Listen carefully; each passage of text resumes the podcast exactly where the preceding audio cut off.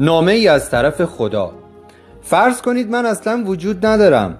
برید مثل آدم زندگیتون رو بکنید. اینقدر داستان و شعر درست نکنید.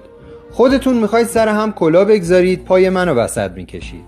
اگر من خدام چرا باید موسا رو بفرستم شنبه رو تعطیل کنه عیسی رو بفرستم یک شنبه رو تعطیل کنه و برای مسلمونا جمعه رو تعطیل کنم؟ چرا کاری کنم؟ عیسی شرابش رو توی کلیسا یعنی خانه خدا بنوشه و مسلمون برای شراب خوردن شلاق بخوره. چرا باید یکی چادر سر کنه و یکی دیگه هیچی نپوشه؟ من تا حالا پیامبری نفرستادم و با هیچ کس هم صحبت نکردم. آدم باشید. آدم.